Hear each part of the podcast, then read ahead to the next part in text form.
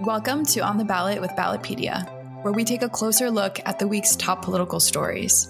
Ballotpedia connects people to politics by providing neutral, nonpartisan, and reliable information on our government, how it works, and where it's headed. We're here to give you the facts so you can form your own opinion. I'm Victoria Rose, and thanks for being with us. Today, we're joined by staff writer Doug Kronaizl to take a look ahead at some of the state executive and legislative elections we're watching this year. Doug, thanks for joining me. Hello, Victoria. What's new besides this awesome sweater you're sporting? I know. I this is one of those days where podcast is is an unforgiving medium. No one can see my cool 80s sweater that I'm wearing. So that's that's for sure new. I'm just really riding the sweater game right now. Maybe someday we'll get around to video and photos and we'll share this glorious sweater with everybody else. but for now, we're, we're just going to talk about state executive and legislative elections. So we can get into that. Three states are holding gubernatorial elections in 2023, and four states are holding regularly scheduled legislative elections in eight of the country's 99 state legislative chambers. Before we dive into those races individually, let's start big picture. Trifecta status is at stake in five states this year, which, as a reminder for our listeners, is when one party controls both chambers of the legislature and the governor's office. So, Doug, why is trifecta status so important? Changes in a state government's policy priorities often follow changes in trifecta status, as trifecta control affords a political party the opportunity to advance its agenda. Gaining or breaking trifectas, or in some cases maintaining that divided government, thus often becomes a major priority for a party heading into each election cycle. Got it. So trifectas represent a golden opportunity, you could say, for either political party. Did any states with a trifecta lose that status after the 2022 election? Yeah, there were several trifecta changes in 2022, six to be precise. In Maryland, Massachusetts, Michigan, and Minnesota, we saw divided governments become Democratic trifectas. In Nevada, the Democratic trifecta that was there became a divided government when Republicans won the governorship. And in Arizona, the Republican trifecta became a divided government when Democrats won the governorship. So between 2010 and 2022, 79 state government trifectas were either broken or gained. So, you know, it's pretty, pretty fluid, pretty common to see after each election cycle. And so overall in 2023, there are 22 Republican trifectas and 17 Democratic trifectas among the states. Two of the existing trifectas, Mississippi, a Republican trifecta, and New Jersey, a Democratic trifecta, have elections this year. We rated Mississippi as not vulnerable for the Republicans, but we see New Jersey, on the other hand, as moderately vulnerable. So what's the story with the Garden State? New Jersey doesn't have a gubernatorial election in 2023. They had theirs in 2021 but all of the seats in both state legislative chambers are up for election, which could result in a lot of shuffling around among state legislators. Democrats in New Jersey currently hold a 25 15 majority in the Senate and a 46 34 majority in the Assembly. If Republicans have a net gain of five seats in the Senate or six seats in the House, that will change the majority status of that chamber and therefore break the Democratic trifecta in New Jersey. Democrats can maintain their trifecta if they you know, lose fewer than five seats in the Senate or fewer than six seats in the House as like sort of a net total. Those five Senate seats represent around 13% of the seats in that chamber. So that would be a heavier lift for Republicans to, you know, clear that hurdle. But the six assembly seats represent 8% of the lower chamber. And to put things into perspective, in 2021, the last time these chambers held elections, Republicans gained six assembly seats. So it's not totally unheard of. Interesting. How do we use information like that? How does the percentage of seats a party would need to gain or break a trifecta factor into our coverage? For the past six years, we've published a page on trifecta vulnerabilities, basically to see where things have the highest likelihood of changing. And so, gubernatorial race ratings, the percentage of seats in a legislative chamber, those all factor into how we how we make that determination. And we rate trifectas as not vulnerable, somewhat vulnerable, moderately vulnerable and highly vulnerable. So when we say that New Jersey's trifecta is moderately vulnerable, that means there's definitely a possibility Republicans could win the handful of seats they would need in order to shake things up. But Democrats also might have enough of a buffer to prevent that from happening or, you know, even extend their majorities. So the Democrats might lose one of their existing trifectas. but they don't stand to gain any trifectas this year, according to our analysis. Whereas Republicans, on the other hand, have a chance to pick up three trifectas. Kentucky looks to be slightly vulnerable, and the trifectas in Virginia and Louisiana are moderately vulnerable. The fate of Kentucky's trifecta status will likely come down to their crowded race for governor. The state currently has a divided government. Republicans control both legislative chambers, while uh, Governor Andy Beshear is a Democrat. The primaries for the gubernatorial race are May 16th. So, Doug, how is the field shaping out? Incumbent Governor Andy Beshear, like you said, a Democrat, faces two opponents in his primary, Peppy Martin and Geoff Young. Beshear was first elected in 2019. He received 49.2% of the vote uh, to defeat then Governor Matt Bevin, Republican, who received 48.8%. So it was a really tight win for him in 2019. Uh, Beshear previously served as Attorney General from 2015 to 2019 before becoming governor. And it's also worth noting that Andy Beshear is the son of Bevin's predecessor, former Governor Steve Beshear, also a Democrat, who served two terms as governor from 2007 to 2015. But as you mentioned, the race this year, super crowded, especially on the Republican side. There are 12 candidates vying for that nomination, including the current Attorney General, Daniel Cameron, the current Auditor, Mike Harmon, Agriculture Commissioner Ryan Quarles, and former U.S. Ambassador to the United Nations, Kelly Craft. Kentucky is one of four states that Trump won in the 2020 election that currently has a Democratic governor. So its politics can be pretty complicated.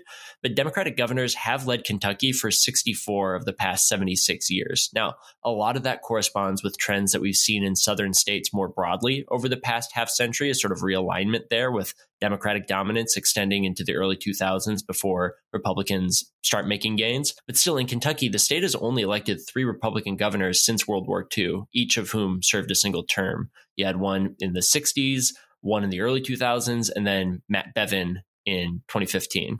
I didn't know that. That's really interesting that they've only had the three since World War II. In Louisiana, on the other hand, the race for governor is wide open. For the first time since 2015, there will not be an incumbent on the gubernatorial ballot in Louisiana. Incumbent John Bel Edwards, a Democrat, first elected in 2015 and reelected in 2019, is term limited. So, who's vying to replace him, and how might the state's unique majority vote electoral system factor into that?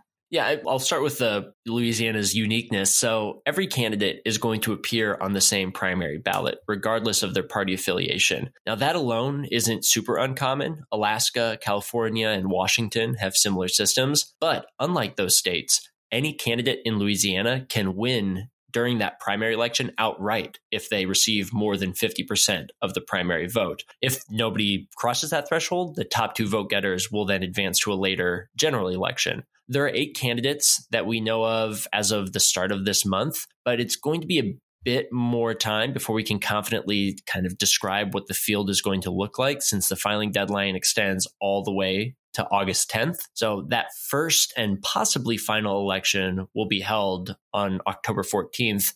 If nobody wins a majority in that race, the second election will be in mid November.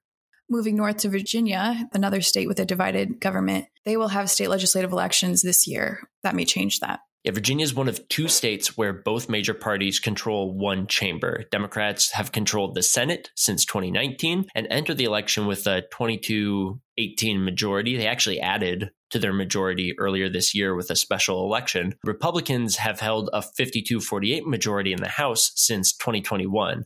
So this plus the state's Republican governor, Glenn Youngkin, whose term ends in 2025, gives the state divided government. If Democrats hold on to the Senate and regain control of the House, Virginia will continue to have a divided government. If Republicans win the Senate and hold on to the House, then it'll switch over and become a Republican trifecta. And control of the General Assembly, uh, Virginia's legislature, also affects the state's judicial makeup, since Virginia is one of two states where legislators elect members to the state Supreme Court.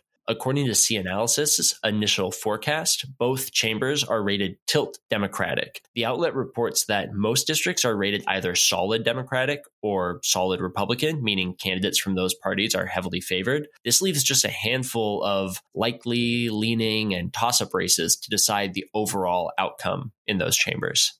Let's stick with the legislative election landscape before we come back to the executive. Eight of the country's 99 state legislative chambers are holding regularly scheduled elections in 2023. Elections in those eight chambers represent 578, or about 7.8% of the country's 7,386 state legislative seats. This is the most seats up for election in an odd numbered year since 2011. Can you explain how the timing shakes out with all of this? At 578 seats is big for an odd numbered year. Only the New Jersey Senate, House, and the Virginia House hold elections every two years. The Virginia Senate, both chambers in Mississippi and Louisiana, they're every four years. So this is a year of alignment. The stars are aligning and we're having so many state legislative elections. We've also got a rare alignment in that all of these chambers are holding elections for the first time under new lines post redistricting.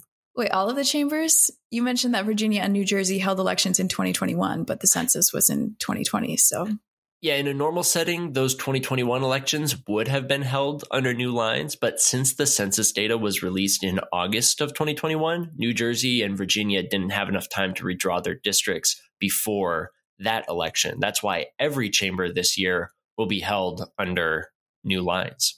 So redistricting is just like that gift that keeps on giving. Well, we've got the timing down. What's the partisan balance look like at the state legislative level? As of March 1st, the start of the month, we, you know, recalculate this figure every month. Republicans controlled around 55% of all state legislative seats nationally, while Democrats held 45%. Republicans hold a majority in 56 chambers and Democrats hold a majority in 41. Both chambers in Alaska have multi-partisan power sharing coalitions looking at just the chambers up for election this year, we already mentioned that Democrats control both chambers in New Jersey and the Virginia Senate. Republicans control the remaining chambers, so the Virginia House and then both chambers in Louisiana and Mississippi. But in addition to these regular elections, there's also the chance for some special elections, which can be pretty consequential too in these odd numbered years. Yeah, let's talk about those special elections, which can happen for all sorts of reasons. Between 2011 and 2021, we had an average of 74 special elections that took place each year. How many are slated for this year so far? We've got 27 on our radar right now uh, across 12 states. These are being held for a variety of reasons. Like you mentioned, five are because the incumbent was appointed or won election or is running for election to some other office, 17 because the incumbent resigned, and five because the incumbent passed away. As for the partisan breakdown, 16 of those seats are currently held by Democrats or were most previously held by Democrats, and 11 by Republicans. And from that list, do any stand out to you? The one I mentioned in Virginia Senate, that was the first really big one of the year. Incumbent Senator Jennifer Kiggans, a Republican, won election to Congress last year, so she had to, you know, leave the state senate in Virginia. The district held an election on January 10th, and Democrat Aaron Rouse won, giving the party that slightly larger majority that I was talking about a little while ago. And in Wisconsin, there's a pretty big election coming up on April 4th. In Senate District 8, Alberta Darling, a Republican, resigned. If Republicans win that special election and maintain the seat, they'll keep a hold of their veto proof majority in the chamber. But if Democrats win, Republicans will lose that check against Democratic Governor Tony Evers. Uh, so, you know, it's it's that certain threshold of members that you have where you have enough people from your party to override uh, a veto that might come down from the governor. Let's look at some other features of these chambers. Louisiana is the only state with term limits that will have a general election in 2023. How are term limits factoring in? Right off the bat, we know that newcomers are going to represent around 15% of the 144 seats up for election in Louisiana because of those term limits, which are, you know, the statutory limits that say how long a legislator can remain in office. Uh, that's because 22 incumbents, 16 Republicans, and six Democrats cannot run for reelection, so their seats are going to be open. In odd numbered years between 2011 and 2021, Democrats averaged 12 term limited legislators, while Republicans averaged 15 term limited legislators. And that's all in Louisiana. The other states holding elections in odd years don't have term limits, like you said. The 2023 cycle is the first time state legislatures in Louisiana, Mississippi, and the Virginia Senate will stand for reelection following President Joe Biden's election in 2020. So, for some extra political context, Doug, could you remind our listeners of how state legislative chambers shifted in 2022? Yeah, like not at all. Republicans had a net gain of 28 state legislative seats nationwide, representing 0.4% of all of the seats up for election last year. I don't think I can put into words how wild that is. There are thousands of seats up for election, and the needle moved by literally less than half a percentage point. But even with that really tiny shift, Democrats won majorities in four chambers the Michigan House and Senate, the Minnesota Senate, and the Pennsylvania House. Uh, the Alaska Senate also changed from a Republican majority to a bipartisan majority made up of Democrats and Republicans. And the Alaska House changed from a multi-partisan majority made up primarily of Democrats and independents to one made up primarily of Republicans. But still, in the House, no single party has control of that chamber after 2022.